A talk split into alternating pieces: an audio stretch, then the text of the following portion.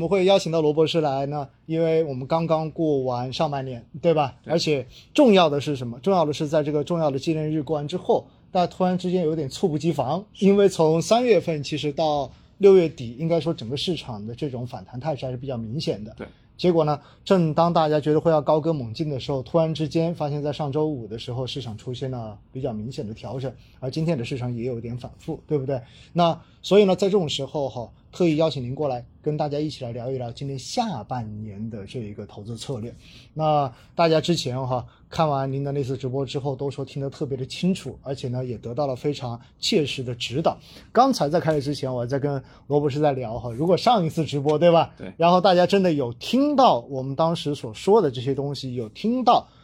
罗博士给的建议，并且有去执行的话，应该说现在的心情是不错的，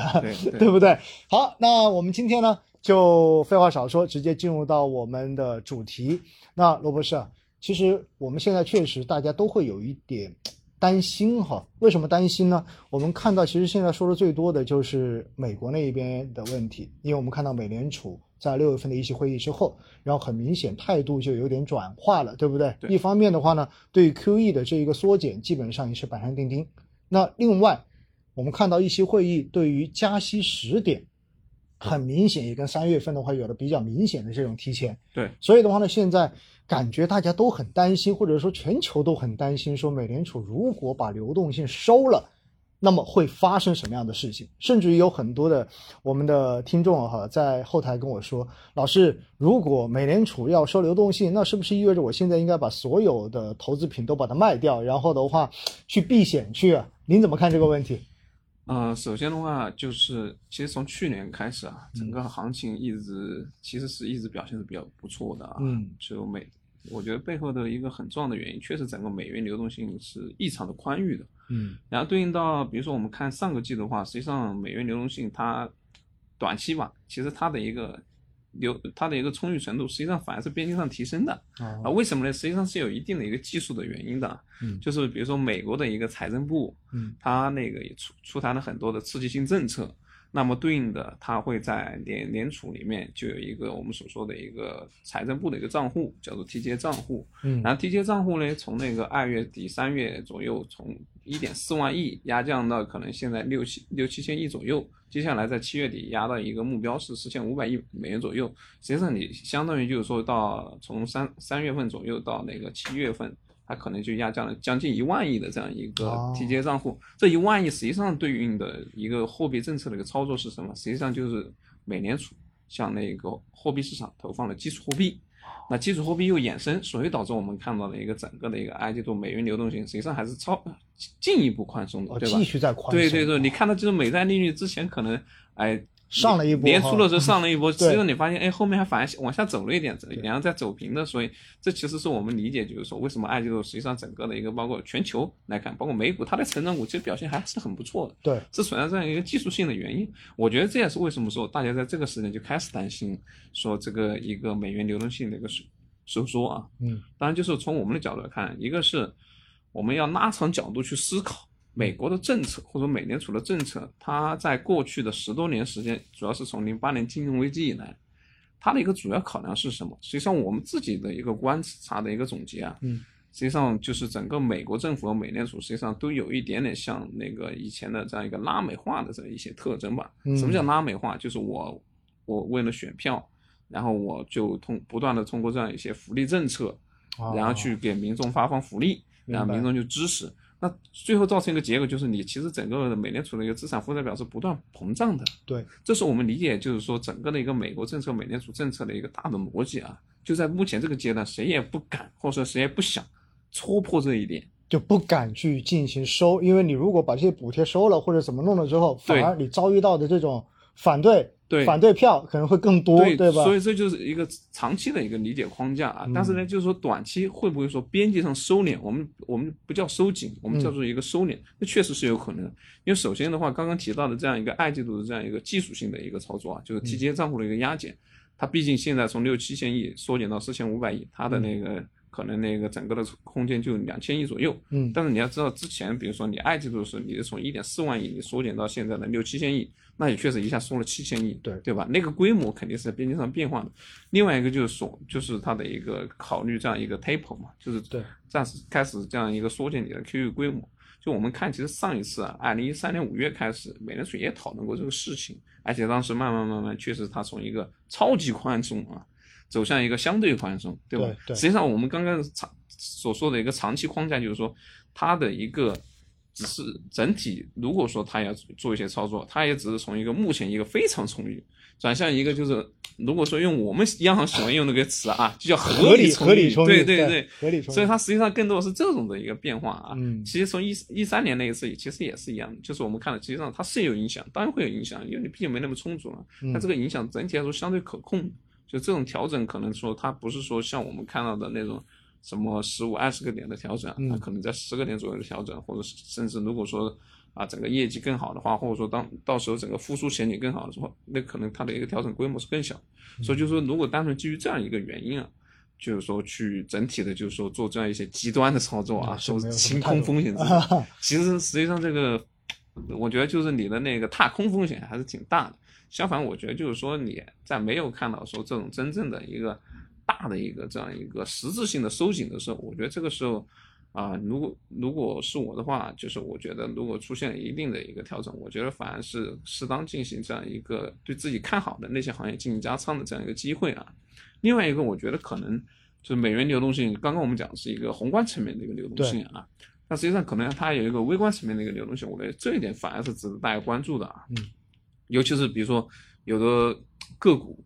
就是说有个人投资者，他可能除了买一些呃我们国内的这样一些呃，比如说美股的一些指数基金外，他假设自己还投资美股的话啊，那我觉得一个很重要的变化，实际上二二季度的时候，它一些就是我们所说的美国的散户，对吧？对，它实际上非常活跃啊。是是是，对啊，就为什么活跃呢？实际上我们上次也讲，就是为什么活跃呢？因为你美国从三月份开始就给大家发钱，对吧大家？手里都有钱，对，吸引人的刺激，对吧？就像我们前前段前几天一样，就是美国那个美国的那个股民炒中国的那天是隔着一两天，正好中国两个股票上市，嗯，结果美很多美国的股民连这两个股票他都搞错了，确实是一通瞎炒，对吧？对对这其实反映的就是说，就是说整个的这样一个美股个人投资，他他他其实美国也散户嘛，对吧？对对甚至有也还有一些可能就是中国股民也他也可能参与到这里面去。实际上就是说，在二季度的时候，这个现象是非常明显的，因为确实是集中是在从三月份开始发放，但是呢，这个慢慢的我们看到，实际上有的州已经开始降低了。这样一个补贴，然后像整个全国的联储层面的话，可能到八月底就停止了。嗯，所以这一点我觉得是反而是要相对来说更加注重的。嗯就说一些，比如说之前如果说大家是以一种交易心态去做一些这样的一些投机性操作的话，那我觉可能这一块得实际上的风险其实对对对，这一块其实风险反而更高，就是在三季度的时候，而且大家开始慢慢的更多人出去工作了，就像我们当时一样，大家疫情去年的时候，疫情一开始的时候，大家没事干，结果在家都炒股，对吧？结果后面开始大家开始工作了，哦，反而就回归到一个相对正常的一个状态。实际上，我觉得美股在三季度也是很可能发生这样一个情况的。哦，所以相对而言，总结一下，就是我们对于，比如说，嗯，美联储的这样一个 taper 也好，或者说流动性预期这样一个收敛也好，实际上它的整体风险相对来说是可控的，反而是说这样一个微观层面上的这样一个散户的这样一种投机性的一个需求，我觉得这个时候反而是应该克制一下。嗯，好，非常感谢罗博士，我觉得你讲的非常清楚了。其实主要是几个逻辑啊。首先，第一的话，就他再怎么收，他也不可能收到像以前那个样子了，对吧？对因为我们只能这样理解，未来的这一个应该是越来越高的这个基数啊，只是说它把速度可能缓一点。对对所以我觉得罗博士用了一个词非常的准确，叫收敛。对啊，不是收缩，对吧？对那收敛的意思就是有可能它不会扩张的那么厉害，对然后变得更平缓一些。对对对，但是这个时候呢，就涉及到另外一块，其实还是个分子跟分母的问题。对如果你的经济复苏对速度更快，那有可能它还能继续往上，对不对？对整个市场也能往上。对但是如果你的复苏不达预期，那有可能就会速度也慢下来对，，有可能往下。尤其是假设说啊，假设说如果说拜登他非要做他的一个这样一个加税计划哎对那个时候如果我们看到这种操作，那个时候应该谨慎一点。嗯，但是现在来说，就是说，因为整体来说，他如果要推出这样一个加税政策，还是有一定压力的啊。确实，在三季度，尤其三季度，因为加税这个东西是把双刃剑嘛，而且作为呃有钱的资本家，对吧？这种反反对的力量还是非常明显的。而且现在抛出来的这个论调就是，如果你加税，我就会失去创新的能力，对吧？它其实某种程度上来说，确实就是这些整个这样一些科技集团也好，嗯或者说华尔街也好，确实对于整个美国政府，它还是有一定的这样一个影响影响力对，嗯，而且确实，我觉得拜登政府他也要为二那个中期选举做准备。对对其实说到底还是选票啊，就是您刚才讲到了拉美化的问题，对对因为迎合更多的这一种中低层的这样子的选民，对吧？其实这一点，我觉得从之前特朗普的当时的选举看得很清楚了，因为他撕裂的特别厉害嘛，到最后就感觉就边往越来越往这个方向去走了，对，而且是不是感觉其实他也没办法绕回来了？在某些时候来说，啊、这一点确实就是，这是为什么？就是我觉得我们其实现在做的一些事情也是这样去理解的，嗯就是我们其实现在就是看到了这样的一个教训啊。为什么我们说，比如说在浙江搞这样一个共同富裕的试点？对对，实际上我觉得确实，我个人是相信，确实只有社会主义才具备解决这个问题的能力。其实就是要共同富裕，要不然你的这一个撕裂阶层是吧，对就会拉得更大，矛盾就无法解决了。对，因为像美国或者说像欧洲人，他你只能说尽可能的去去迎合那样一个影响力更大的一个群体。对，你不会说我真的说出于一个全盘的一个考虑啊，嗯然后去做这样一些整个社会性的规划。其实这个说起来，这就算我们的制度优势了哈，真的是。所以说制度自信，我觉得这点还是真的，对真的确实是这样子。尤其是最近我们说看各种党史啊、党建，其实真正的看完之后，你对于整个呃体制或者整个历史，你应该说看完之后心里会会觉得更加的认同。对，其实其实我最近也很有心得啊，嗯因为其实比如说像我们学西方经济学的人啊，嗯。一开始可能都会对西方的这样一种丰富的物质呃比较向往。对比较向往，但实际上你比如说，我觉得是从两个维度，一方面是横向比较，嗯。那比如说我们现在中国在这个水平，你人均 GDP 一万美元，你去看美国了，比如说你人均 GDP 已经很高了，几万美元，有的国家已经十多万美元了，对。你会觉得哦，横向来看是是有差距，但是如果我们纵向比较，我们从哪从哪里来？对，从一个什么样的基础上？来，然后到今天这个位置，未来还有多大的空间？那我觉得实际上你对整个制度，整个对于中国经济，或者说整个资本市场，也就对应的其实你的权益投资的一个重心，我觉得是有充分的信心的。确实，因为不同的起跑线嘛，对吧？这是一个最关键的东西，对在这里是哈。所以呢，呃，其实罗博士刚才已经解答了一个大家心里面最担心的问题。其实说白了，也就是看好的自己看好的这些赛道，对其实还是可以坚定的去布局就好了。对对但是如果你想做短期的这种投机性的操作，那么三季度可能风险还是还是有的，对吧？对对因为这里讲到很重要一点，因为呃，我觉得罗博士刚才讲到一个特别好玩的事情啊，就是疫情刚开始的时候，大家都出不去，呃，在家里面也炒股啊，确实 确实是。去年我们也是这样子嘛，也看得到嘛。而且重要的是，美国的民众过去的这一年多，确实在家里面领了太多钱了，对所以我们看它的服务性消费又起不来，对吧？对因为出不去嘛。对那回过头来，你看它的耐用品的价格也在往上涨，对吧？对就大家买买买，对然后另外就炒炒炒，对所以到最后你看它的股市也创新高，然后它的通胀也上得很快。其实很多时候都是背后的这些逻辑在。对对对，实实际上我觉得三三就就是说全球啊，包括中国也包括美国啊，我觉得一个很重要的一个宏观的一个大变局嗯来自于什么？就是您刚刚说了，就是这样一个原本大家确实，比如待在家不能出去啊，嗯，但是问题是，就是说从三季度，一个是我们所说的一个疫这样一个疫苗的推进，然后对全体免疫的实现，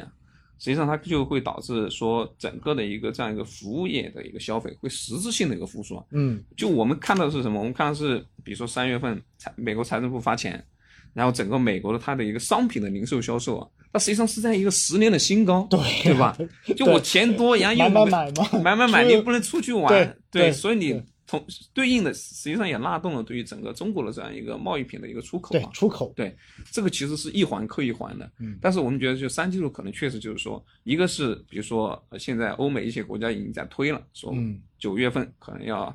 开始大规模的恢复这样一个国际的这样一个航班，嗯而且比如说我们其实最近也看到，像美国的它的一个机场的一个服务，或者说机场的这样一个活跃指数啊，实际上已经上得很快了。啊，已经达到了百分就是正常水平的百分之八九十了。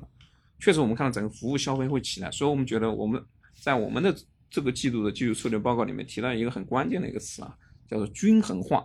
啊，均衡化。对需求结构的均衡化。